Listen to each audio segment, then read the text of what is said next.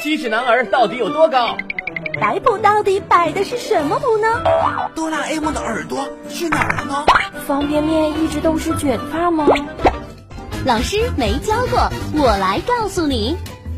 大家好，我是糖糖。不小心把痰咽下去了，除了恶心，你知道吗？还有很多危害是你想象不到的。吐痰在我们平时的生活当中司空见惯，感冒发烧时会咳痰。空气当中雾霾很严重时，咳痰的情况也会增多。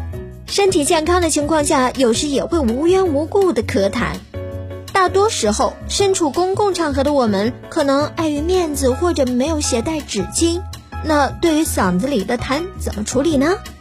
是的，你没有想错，有多少人是选择默默的咽回去的呢？那咽下去的痰会对身体产生危害吗？什么样的痰？可能会暗示着身体不健康呢。今天的老师没教过，糖糖带大家一起了解一下啦。首先，我们要明白，我们人为什么要咳痰呢？痰是我们呼吸道内生理或者病理性的分泌物。在正常情况下，气道黏膜每天会生产五十到一百毫升分泌物，以保持气道黏膜的湿润。当呼吸道出现细菌、病毒、真菌等微生物感染时，气道黏膜分泌物过多。就形成了痰液，咳痰对于人体来说是一种保护机制，痰液能粘附气道内的有害物质、病原微生物的尸体等，通过咳痰将这些有害物质咳出体外，减少肺部感染的发生。所以，正常的咳痰，把痰液包裹起来丢进垃圾桶里，既是保护咳嗽咳痰本人，对其他人也不会有伤害。那么，把痰咽下去对身体好吗？很多时候，痰不是我们想吐就能吐出来的。当气体很虚弱，这个时候呼吸肌肉没有力量，就会出现痰液不容易咳出。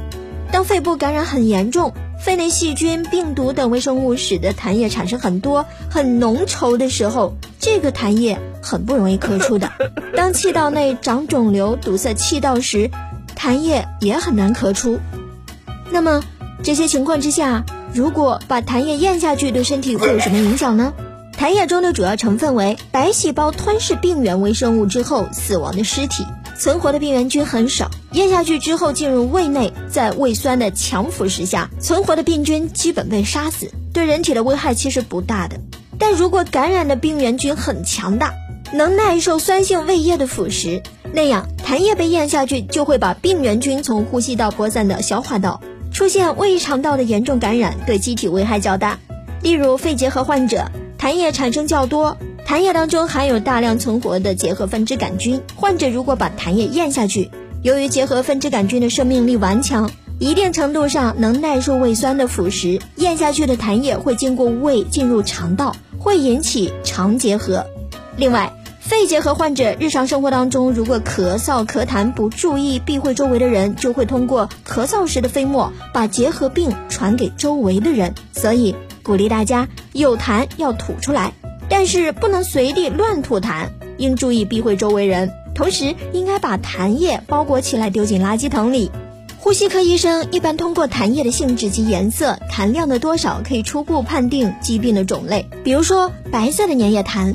黄色浓性的痰，黄绿色的浓痰，带有血丝的痰液，这些就一定要赶紧就医了。其实呢，咳痰是很常见的一个行为。